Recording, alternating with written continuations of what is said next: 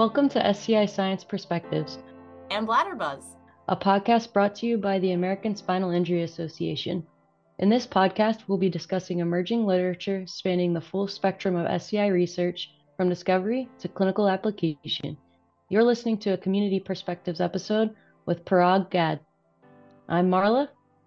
And I'm David. Today, we have a special crossover episode with BladderBuzz podcast host, Dr. Amanda Rounds. Welcome, Dr. Rounds. Thank you for joining us. Can you tell us a little about the BladderBuzz podcast and where people can find you? Yeah, happily. So BladderBuzz was launched in 2019. It brings together physicians, researchers, and individuals living with neurogenic bladder. Our podcast is designed for clinicians, scientists, non-scientists, adults, kids, and everyone in between. We explore advancing research and personal stories covering not only neurogenic bladder, but all aspects beyond the bladder that affect those with spinal cord injury or diseases. Find BladderBuzz on major podcast platforms, give us a listen, and subscribe. Thanks so much for being here. Today, we will be discussing an ongoing clinical trial entitled Spinal Cord Neuromodulator by SpineX and SCONE to treat neurogenic bladder, or the SCONE-Continence clinical trial.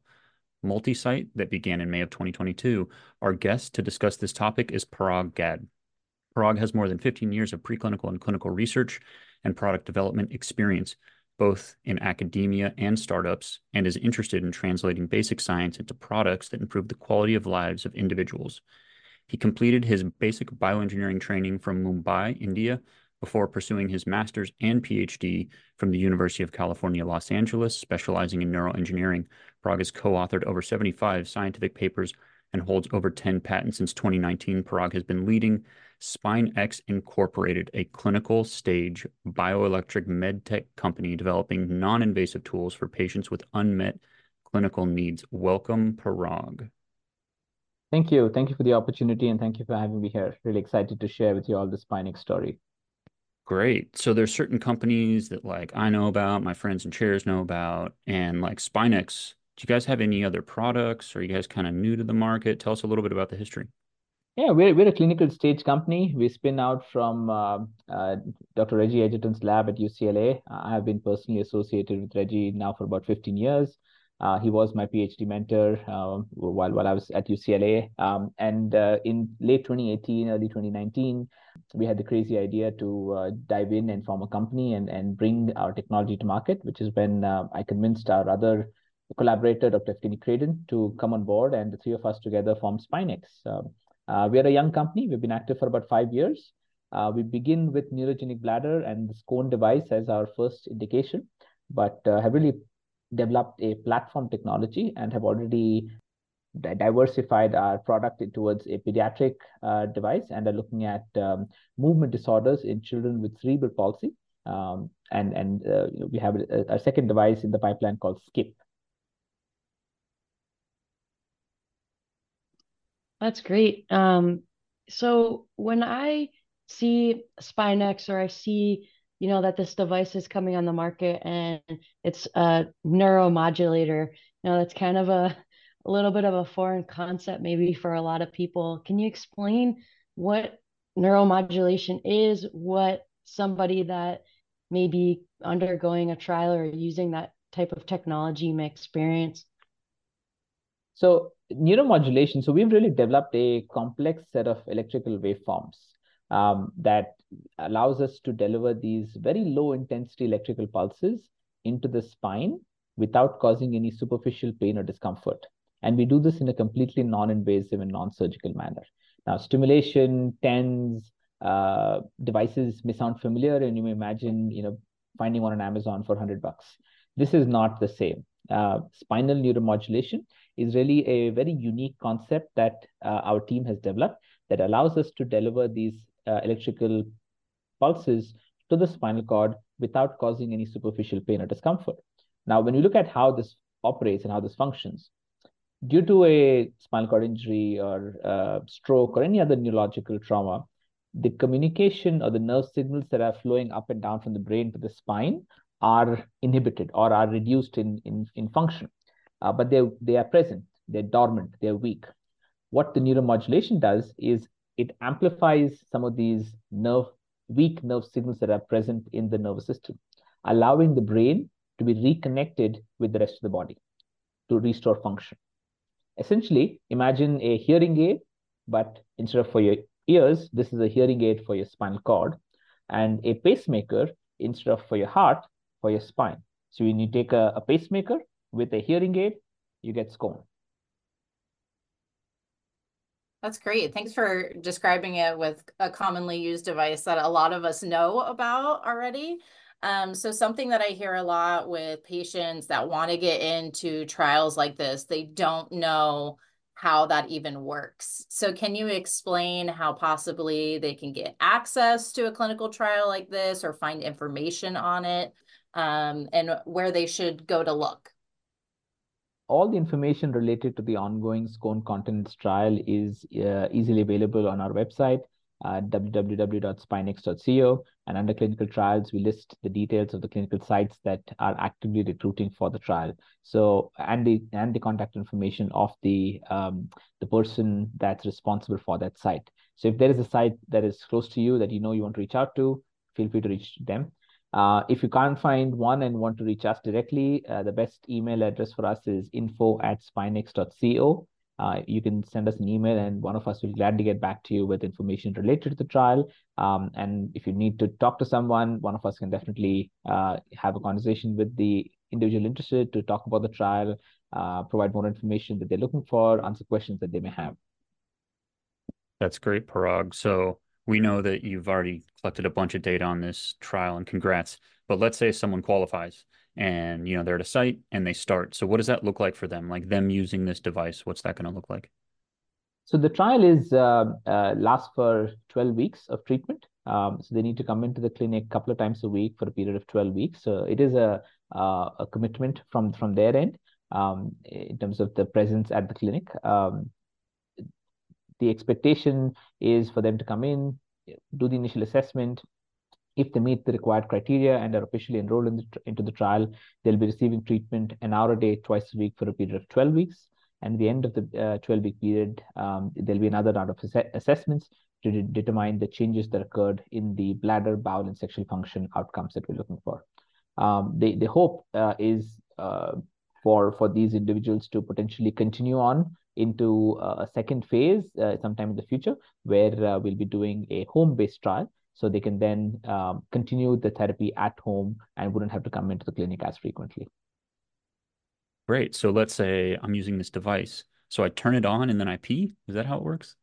No, not as simple as that.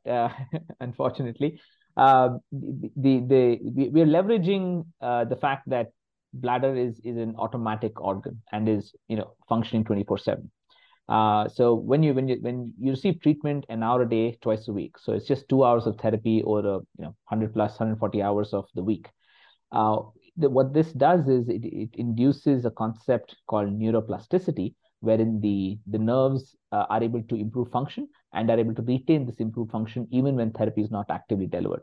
So the focus for the trial is to improve symptoms of neurogenic bladder, including urgency to urinate, the frequency of urination, lack of sensation of fullness of bladder that these individuals live with, and which often leads to urinary incontinence. So we're trying to improve the function on multiple aspects of neurogenic bladder. So when they receive therapy, most individuals start to observe some changes after a few treatment sessions. So the first treatment session, you may or may not feel anything. You may or may not observe any changes. It's only after a few repeated sessions is when you start observing some differences. But more importantly, these differences are observed not only when you're in the clinic, but at home in the absence of active therapy. That's really the key. The fact that you're able to retain this improved function even after you leave the clinic and are back home when your bladder is functioning more normally. So something I hear a lot from patients when it comes to these neuromodulation trials, because we've done quite a few different ones, bladder related, not bladder related, they're always very concerned about like side effects or if it's going to hurt or anything of that nature. Has there been any type of side effects or discomfort associated with the stimulation that you guys are providing?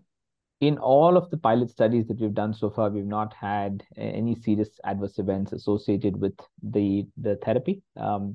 We've had redness of the skin around the site of stimulation, which is very similar to what you'd observe with the TENS unit, which generally dissipates after a few minutes. Other than that, we've not had any major adverse events to report. In terms of sensation and comfort, the neuromodulation intensity is always maintained at a submotor threshold. And what I mean by that is it does not induce any muscle twitches or contractions in any of the muscles.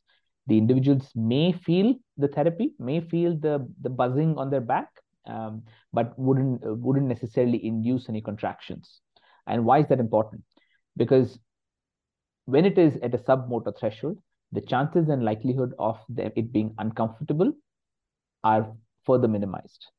The therapy in our case is, since it's sub-threshold, is very, very comfortable based on feedback we receive from patients.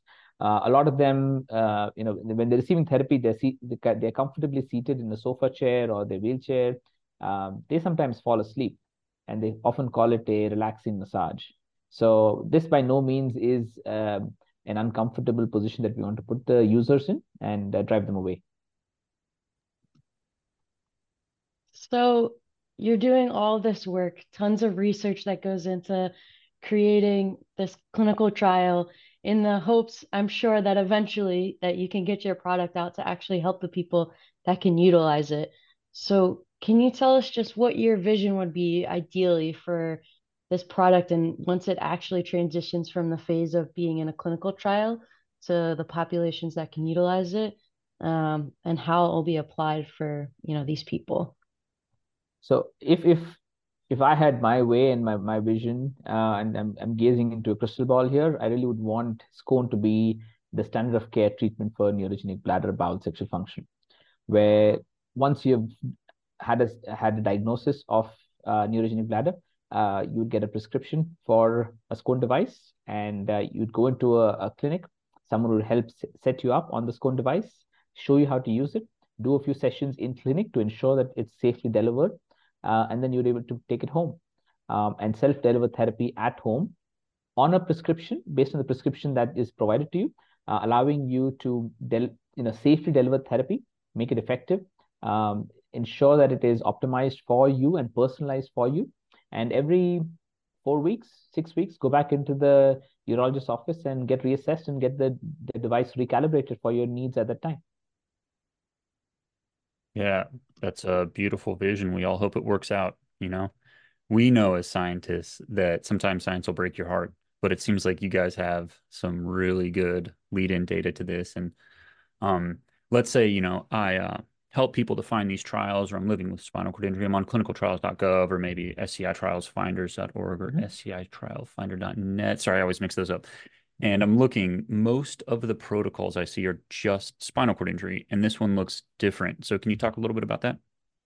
Yeah, so bladder is a very interesting and unique organ. And, the presentation of the condition and the symptoms are very similar in multiple pathologies, including stroke, SCI, multiple sclerosis, Parkinson's in some cases, traumatic brain injury in some cases. So what we've really been able to identify is a subset of this population that have similar presentation of the symptoms. In this case, it's SCI, stroke, and MS, and are able to recruit these individuals with the same protocol, monitor the same outcomes to demonstrate safety and efficacy. So when you look up on clinicaltrials.gov or any other online platform and resource, we do stand out in some sense because of the really wide net that we have cast in terms of our inclusion criteria. So just to back up a little bit, kind of going off of somebody that is sort of new to this world of a clinical trial, right? So they see your company and they go on the website and they see, we're currently in a clinical trial with this device. What exactly does that mean, that somebody's in a clinical trial, and why is it important to go through that step of having a clinical trial when you're introducing this new technology for something like neurogenic bladder? Getting a little technical here, but as a class 2 non-significant risk device, based on FTA's classification. It essentially defines the category that we fall into and what the FDA would consider and would consider us as. So as a class 2 device, there is it's non-invasive, it's external, it's non-implantable, it has minimal risk in terms of the device itself.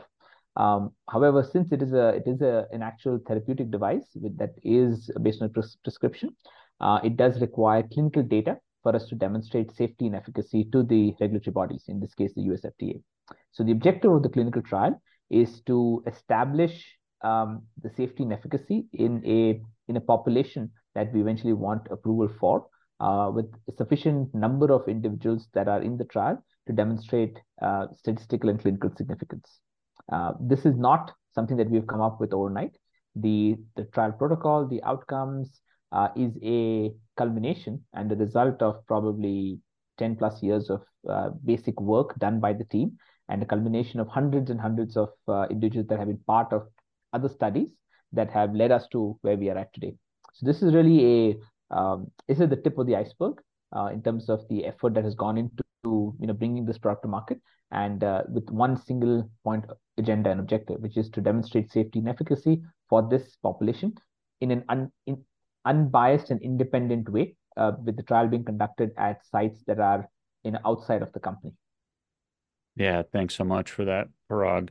It's actually an evidence-based statement to say that people with spinal cord injuries, we know there's other conditions on the study, but one of the reasons they participate in clinical trials is to benefit people like them in the future. It's actually the third highest incentivizer, which is kind of beautifully altruistic. I mean, they might be getting tomorrow's medicine, sure, but it's really cool that people also understand that they're helping to generate what we call evidence.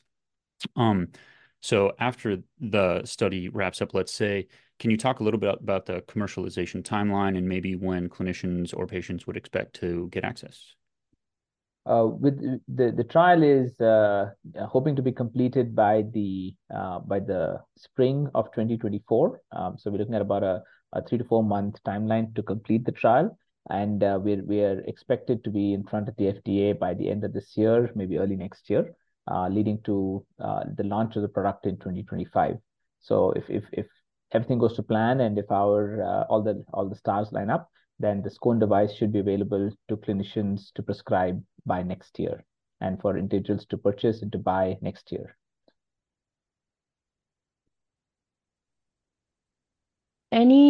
You mentioned sort of at the beginning that you guys may be getting into movement disorders and things like that.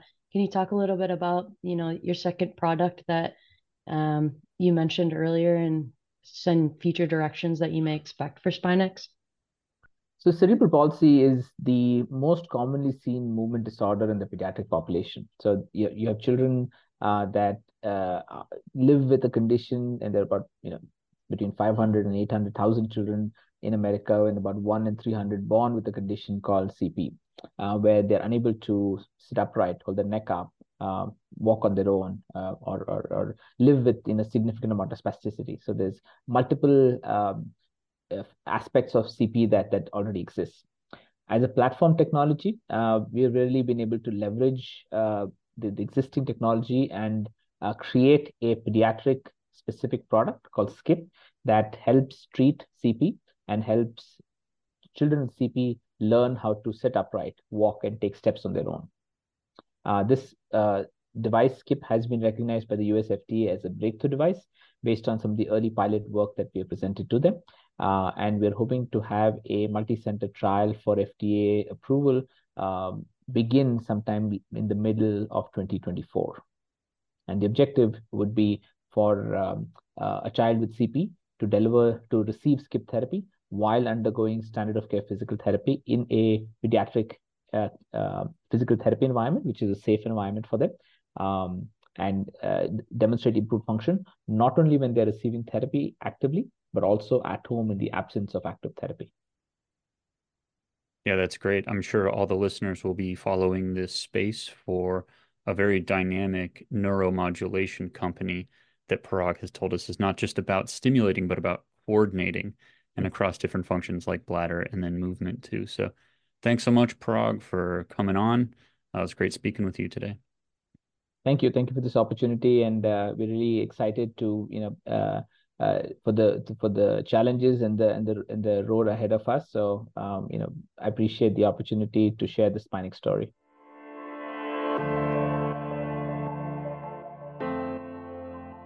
Thank you for listening to this episode of SCI Science Perspectives, brought to you by the American Spinal Injury Association. The podcast is made possible by the leadership of Dr. Suzanne Groh. Your producer hosts David McMillan and Marla Petriello. Our editor, Abby Fox. Production assistant, James Conception, and Asia's front office. If you have any comments, questions, or concerns, please contact us at sciperspectivespodcast@gmail.com.